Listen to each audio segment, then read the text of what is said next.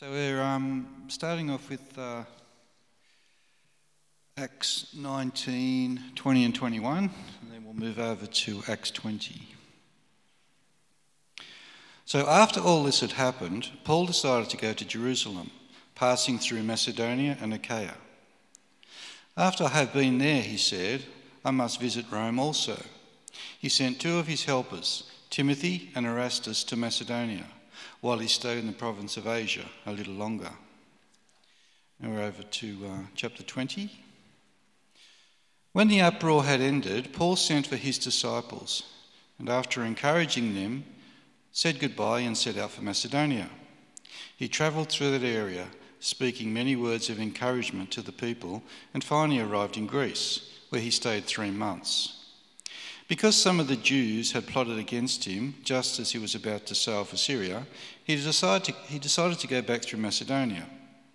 He was accompanied by Sopater, son of Pyrrhus from Berea, Aristarchus and Secundus from Thessalonica, Gaius from Derbe, Timothy also, Tychicus and Trophimus from the province of Asia. These men went on ahead and waited for us at Troas. But when we sailed from Philippi after the festival of unleavened, unleavened bread, and five days later joined the others at Troas, where we stayed seven days. On the first day of the week, we came together to break bread. Paul spoke to the people, and because he intended to leave the next day, he kept on talking until midnight. There were many lamps in the upstairs room where we were meeting, and seated in a window was a young man named Eutychus who was sinking into a deep sleep as Paul talked on and on. When he was sound asleep, he fell, from, fell to the ground from the third story and was picked up dead. Paul went down there, threw himself on the young man, put his arms around him. Don't be alarmed, he said, he's alive. He then went upstairs again and broke bread and ate. After talking until daylight, he left. The people took the young man home alive and were greatly comforted. Good morning, church family. Just give me a moment to get set up here. Got one less hand than usual, so we'll see how we go. All right. Have you ever fallen asleep during a sermon? Paul Eutychus might have tumbled off his perch in Acts 20, but it's humbling to notice that what took Paul many hours of preaching to achieve, a near fatal napping in one of his listeners, takes most preachers a mere few minutes on a Sunday morning. This is the blurb from the back of a book titled Saving Eutychus by Gary Millar and Phil Campbell. It's a preaching book for preachers, and its subtitle is How to Preach God's Word and Keep People Awake. Maybe you are prone to the mid sermon snooze. About 15 minutes in, the shoulders sink, the eyes slowly droop shut as the voice from the front fades into the back of your mind as it drones on and on. We're only 15 seconds in, don't fall asleep yet. Maybe your uh, mid sermon stupor is more of a mental form than physical sleeping, you know.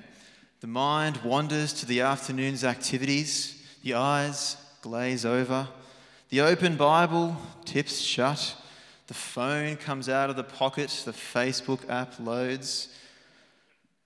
Well, our Bible passage puts two short stories before us today. One short story about a big section of Paul's journey, and another short story involving a sermon sleepyhead's miraculous resurrection.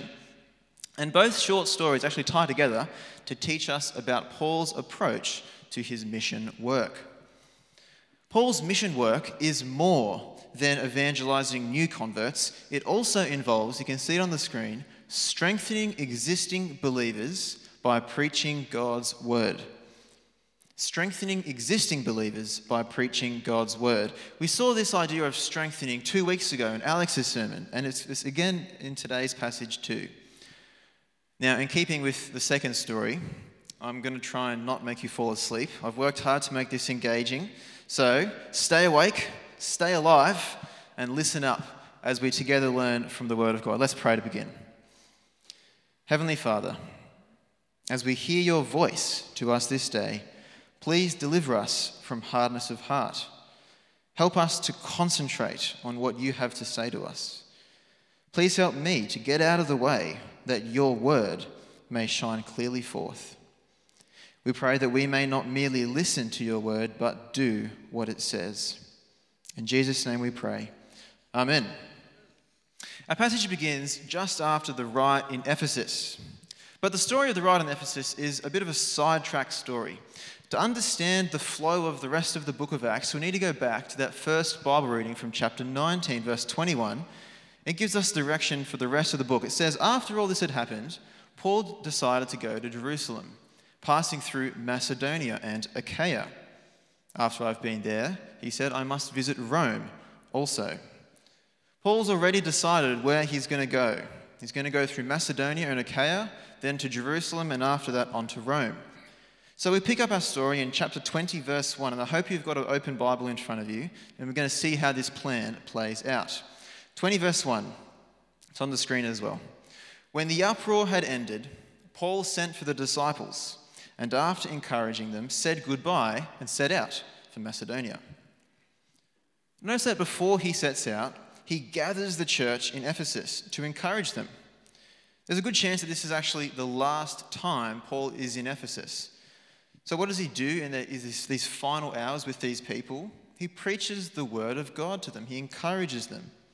After doing this, he sets out for Macedonia. Verse 2 he traveled through that area, speaking many words of encouragement to the people, and finally arrived in Greece, where he stayed for three months.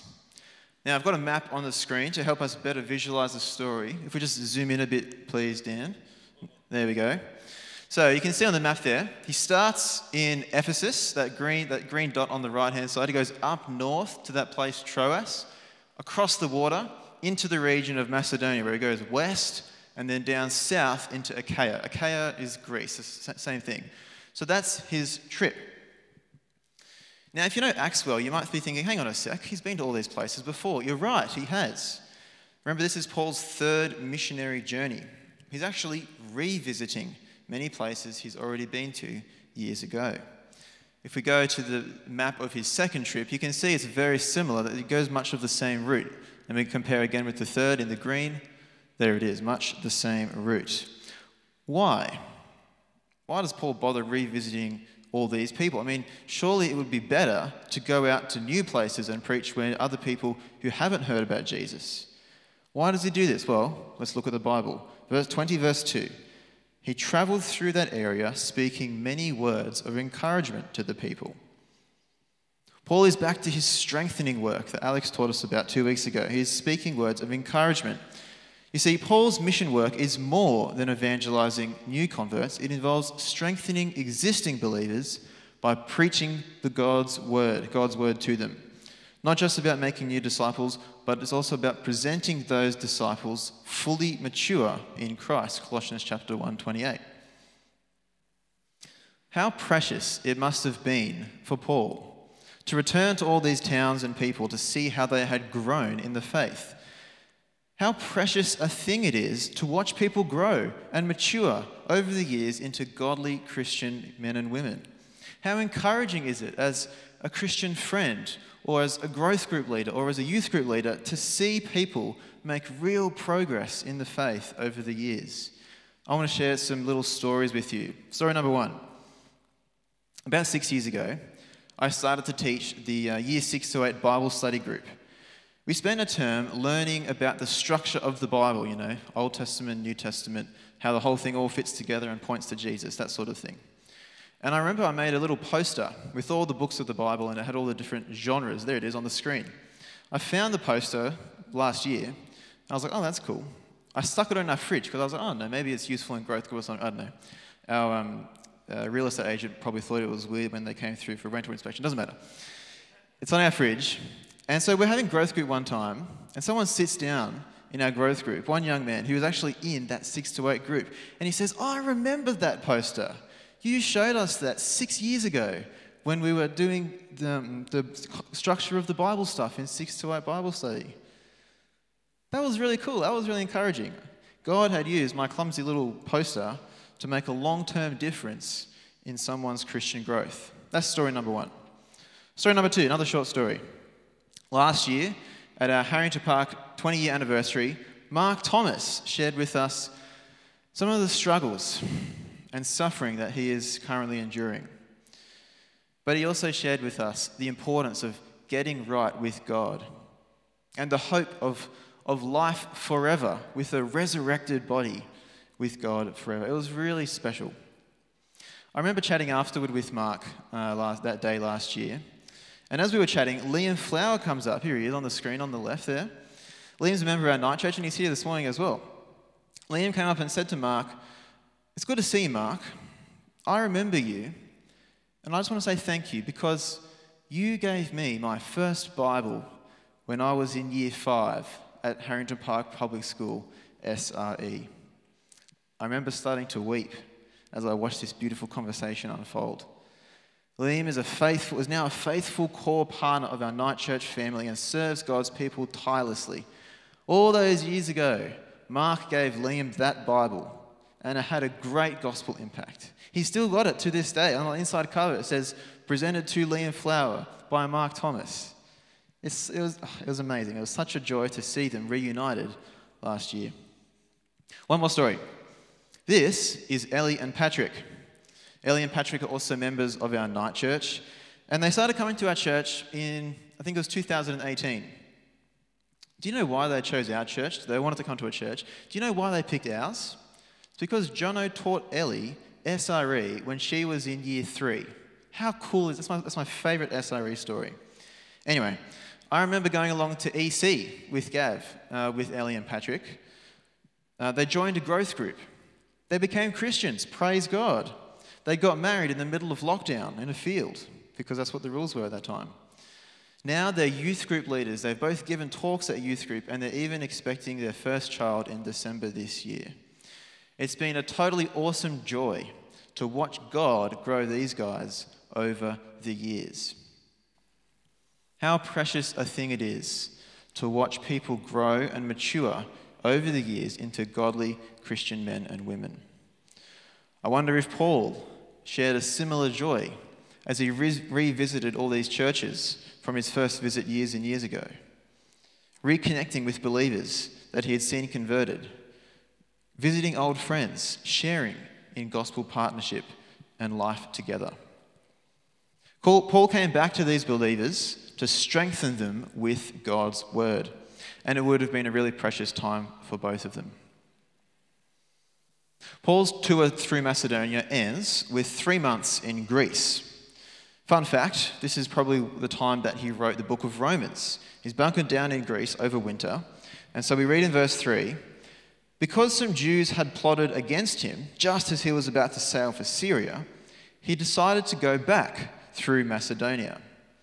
End of his three month winter holiday, he's, he's keen to go back to Jerusalem, but once again, Paul encounters opposition this time for some Jews in Greece. But once again, we are reminded that gospel increase cannot be hindered because Jesus will grow his kingdom despite hindrances. You see, even if Paul's plans to go back to Jerusalem are blocked temporarily, no matter. He travels back through Macedonia and revisits again all those same people. He's given more opportunity to strengthen. You see on the map there, it's like a, the arrows is a two way arrow. He goes back the same way that he came. It's a bit like a beach ball. Trying to stop the growth of God's kingdom, or in other words, trying to stop the preaching of the gospel, is like trying to push a beach ball underwater. It's a fruitless effort. It will never succeed. You know, you try to, to squash it down, but then it just shoots sideways and will burst out somewhere else. Same deal. You can't stop the preaching of the gospel. That's Paul's big travel journey. Now we move on to consider his traveling buddies. Looking in Bible verse 4 and 5. He was accompanied by Sopater, son of Pyrrhus from Berea, Aristarchus and Secundus from Thessalonica, Gaius from Derbe, Timothy also, and Tychicus and Trophimus from the province of Asia. These men went on ahead and waited for us at Troas. Here they all are on the screen. I'm sure they look just like that. I want to highlight two points from this uh, little bit. First point is that all of these guys come from different places. I've color coded them for you. You've left to right, you've got Berea and Thessalonica. they're in the region of Macedonia where Paul's just been touring through. Derbe and Lystra, they're in the province of Galatia. And Ephesus, of course, is in the province of Asia where this little uh, story began. These seven guys met Paul on his earlier journeys, and then they've been sent by their home churches as representatives to join in on Paul's mission. I don't know about you, but I think that's pretty cool. You see, gospel mission to all nations generates disciple making disciples from those nations to go to other nations. I think that's pretty cool. The second thing we can learn from, from these guys is this the strengthening work of the church is not a one man mission. Paul did not, in fact, Paul could not, do his mission work alone. And it's, it, you know, it's not even that it was Paul's mission and he just had a bunch of sidekicks on the side to like help him out and pass him the tools sort of thing. No, no, no, no. All of these guys are valuable partners who played critical roles. The church does not equal the minister. What, what does the word church mean? Someone call it out. What does church mean? Gathering. Thank you. That's right. By definition, the church is multiple people gathered together because we've got something in common that is, following the risen Lord Jesus. As multiple members, then, of one body, we all have a part to play. All have a part to play. The eye cannot say to the hand, I don't need you. And the head cannot say to the foot, I don't, know, I don't need you. At the moment, many of our church staff team are on well deserved holidays. Does this mean that all of a sudden our church is broken, that our spiritual growth just hits pause and we wait for them all to come back to fix us up again? No. We're not Catholics. We don't rely on a pope. We rely on the Word of God and on one another. I strengthen you in the faith just as you strengthen me in the faith. We get on with our daily work of strengthening and building one another up by God's Word because the strengthening work of the church is not a one man mission. So, this is Paul's big trip. What do we learn? He goes around to strengthen existing believers by preaching God's word. He's not alone in achieving that mission, but rather is surrounded by a faithful cloud of mission partners from all over the world because the strengthening work of the church is not a one man mission. Moving on to point two in your outlines. We're at that 15 minute mark, so if you've fallen asleep, wake up. Point two. Ring the bell, that's right. This is our second short story, and it's about a sermon sleepyhead. Once Paul and his companions are reunited at Troas, we get this little account of one evening of their seven day stay there. It's quite an interesting story. Let's read verse 7. On the first day of the week, we came together to break bread. Paul spoke to the people, and because he intended to leave the next day, kept on talking until midnight. In this little zoomed in snapshot of Paul's typical visit routine, we see him encouraging and strengthening the believers. He's only with them for seven days, and on the last day, they come together to share in a meal, which is likely the Lord's Supper. Not 100% sure, but probably. And they come together to, hear, to, to do that and to hear the word of God preached. Just imagine for a second that you're sitting in growth group one week and that you know that for some reason, maybe you're moving to the other side of the world the next day or something, but for some reason, this is the last growth group you'll ever have with those, these particular people. What would you do in your final hours together? For Paul, the priority in these final hours with his church at Troas is to preach to them. But it's not just a priority for Paul, it's a priority for all the people. They've come together on a Sunday afternoon, just about to launch into another week of work or whatever they do, but they're willing to stay up late into the night to midnight to listen to the word of God. The church in Troas is eager to be strengthened by God's word. How do we muscle up for the Christian life? By taking seriously our own learning of God's word. But more of that later. Let's read on. Verse 8.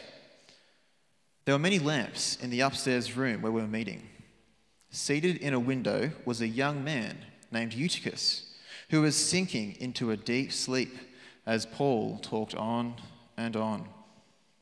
When he was sound asleep, he fell to the ground from the third story and was picked up dead. Poor Eutychus. This account might read as a bit of a funny story on the surface, but it really is quite tragic. Eutychus is described as a young man. In ancient times, this means he's probably around as young as 10 12, 14 years old. He really is quite young. So what we're reading here is the sudden tragic, the story of a, the, a story of the sudden tragic death of a child or a teenager. Let's imagine the scene. It's 11:30 p.m. The sun has well and truly set. It's dark and cold outside, but it's warm inside. We've got many lamps. The upstairs room is packed full of people.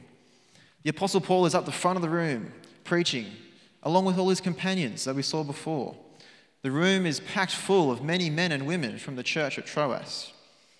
Eutychus is seated in a window up the back. The window is just an opening in the wall, there's no glass pane. He is tired from the week's work. He's excited that the Apostle Paul has come back to their town to preach, and he wants to listen to what he has to say, but Eutychus is tired. He's fighting to stay awake. His shoulders sink. His eyes slowly droop shut as Paul's voice from the front fades to the back of his mind as he talks on and on. Eutychus falls backwards out the window, dropping to the ground from the third story. Bang! People rush downstairs. His parents hurry over. They pick him up, dead. The Apostle Paul is among the stampede thundering down the stairs. He comes to the front of the crowd around the dead boy. He throws himself down upon the lifeless body, wraps his arms around him. Don't be alarmed. He is alive. The boy opens his eyes. His parents help him to his feet. The crowd exclaims with amazement, He is alive! What a miraculous relief! The young man hugs his parents. They take him home alive and all are greatly comforted. This tragic story has a miraculous, glorious ending.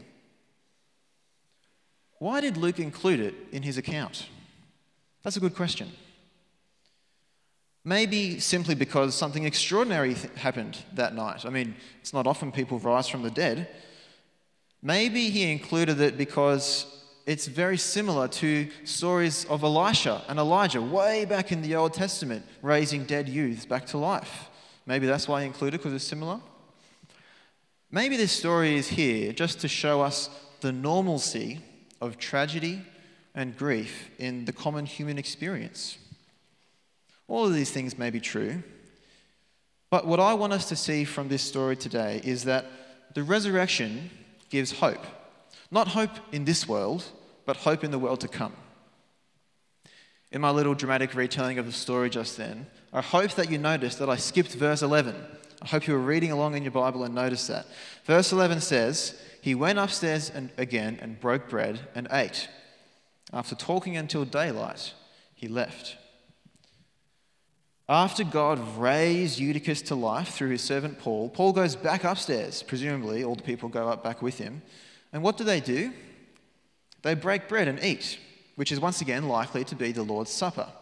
And they do that for the second time that night, which remembers the death and resurrection of the Lord Jesus. Keep in mind that all of this is happening on the first day of the week, Sunday, which is the day that Jesus himself was raised from the dead. So, putting all this together, I wonder if they took the Lord's Supper to remind one another of Jesus' resurrection which gives his people hope for resurrection too. Not for temporary resurrection here on earth, like Eutychus or Elijah and Elisha's youths, or even Lazarus in 1 John, 4, 1, uh, sorry, John 11, all received. All those guys were raised from the dead, but they died later on. No, we don't wait for and expect God to give us bodily resurrection in this world. Suffering, grief, Tragedy, even terminal illness and death are the norm rather than the exception in this fallen world, and that is truly awful. But we do have hope for resurrection in the age to come, life after death in heaven for eternity. Jesus' resurrection means that we too have resurrection. We are spiritually raised with Christ now, and when after we die, our physical bodies will catch up with that spiritual reality. Eutychus's parents and the church in Troas may have been greatly comforted when they took the young man home alive. But we can take a greater comfort, for we have hope for resurrection for eternity. Back to our passage. What happens after they break bread? Paul keeps on preaching. This guy won't shut up. He keeps on going until daybreak. Can you imagine an all night sermon? That just blows my mind. No no doubt now he is encouraging the people about the resurrection of the dead. We see yet again that the preaching of the word is the big priority for the Apostle Paul. It's a priority for his listeners too, even all through the night and into the morning. I'm about to say the magic words that make all the sleepyheads' ears prick up. Ready? And now for some implications to close. If it's true that gospel mission involves strengthening existing believers by preaching God's word, then what do we do about it? Here you go. I've got three points. Why not write them down? They're on the screen. Number one, invest Christianly in people for the long haul. Like Ken talked about at the men's brekkie, it might take 30 years, but God might still use that to bear gospel fruit. Like Paul, who revisited churches multiple times, the Christian witness is not a one hit kind of thing. Sometimes maybe, but often not. So keep praying for people's growth. You never know how close someone might be to accepting Jesus as Lord. It might happen next week. God knows. So keep praying. Use your share card. We've got heaps more up the back. I've got mine up here somewhere. Under my foot. Thank you. Use your share card. Pray for people that they might come to know Jesus as Lord. How cool would it be to have someone come up to you in five years' time, 10 years' time, 15 years' time, or even in heaven, in eternity? Someone comes up to you and says, Hey, thank you so much for investing Christianly in me all those years and years ago you made a big difference in my walk with Jesus, and now I'm standing firm in Him. I can't think of any better news than to hear that. That's point one. Point two, we need one another. The strengthening of the church is not a one man mission. You may have heard of the gospel summary, Two Ways to Live. I've come up with my own two ways. It's called Two Ways to Church. Here you go. There's two ways you can view church flourishing church or consumer church. First, flourishing church. Colossians 3:16 Let the message of Christ dwell among you richly as you teach and admonish one another with all wisdom. We need one another. It's our job, our duty to teach and warn and build each other up from the Bible. We do this in heaps of ways, reading the Bible together, encouraging and rebuking each other in conversation, as we journey the Christian life shoulder to shoulder through our growth groups, one on one mentoring, and even singing to each other in church. If you're not connected to a growth group, then let me encourage you to join one. You'll be encouraged. You have opportunity to encourage others. You form friendships that last a lifetime. And most importantly, you are strengthened by God's word with other people. If you'd like to find out more about growth groups, come and talk to Ben. Talk to me write on your Connect form. If you are connected to a growth group, Commit to it and keep leaning in to your church family there when times of struggle or suffering rise up. The second way to church is called consumer church. It's like going to the movies, you know, I'm, I'm just here to receive a service, you know. I'm a, a paying customer. I turn up, I do a bit to help out, then I sit and receive what the church or the minister will provide to me. What a backwards view of church. Something that bothers me is that we, we call our time together on a Sunday a church service. We're not here to receive a service. We come here to serve one another. A better, much, much better name that I think would be called the church gathering. That's what church is. It's a gathering. It's not a service. Get rid of the idea of consumer church. It doesn't exist. It's an oxymoron. We need one another. Last point. The preaching of the word is a priority. So, don't fall asleep in the sermon. Case you have a too small view of the Bible, let me remind you that the Bible is God's Word. Do you delight in God's word like the psalmist does in Psalm 1? If you give little effort to listening to the Father and the Lord of our Lord Jesus Christ, who created you, saved you, adopted you, and listens to your prayers, if you give little effort to hearing his voice from the pages of Scripture, then you need to repent. Sermons are about teaching the Bible. Teaching and learning go together. The exercise requires a good teacher, but also a willing learner, otherwise, it doesn't work. Now, guys, I've got, I've got to level with you for a second. I've sat through a lot of sermons in my short life. I'm a pastor's kid, for goodness sake, and I get it.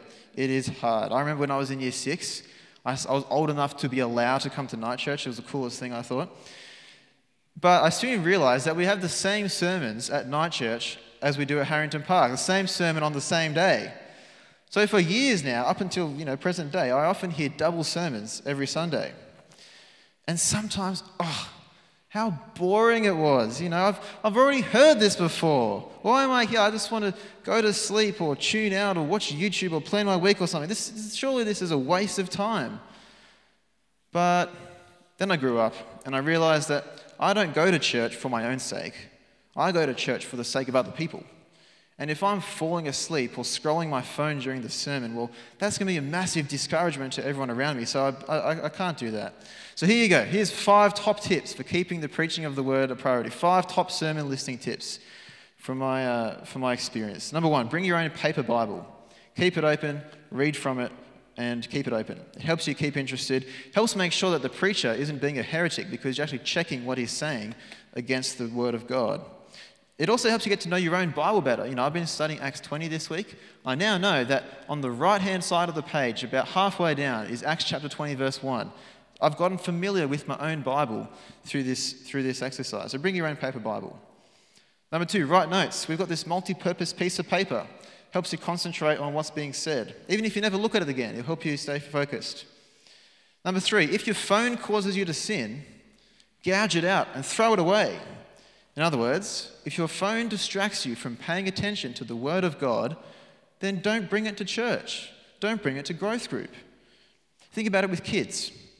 If your kid is on a screen when they're meant to be doing something else, or if they're meant to be listening to you, you tell them to put the screen away and to focus, or put the screen away and listen up. Adults, we're not so different after all. Top num- tip number four read the passage in advance. If a preacher is going to spend 10, 15, 20 hours preparing a sermon, surely it's good for you to spend five minutes reading the passage beforehand too.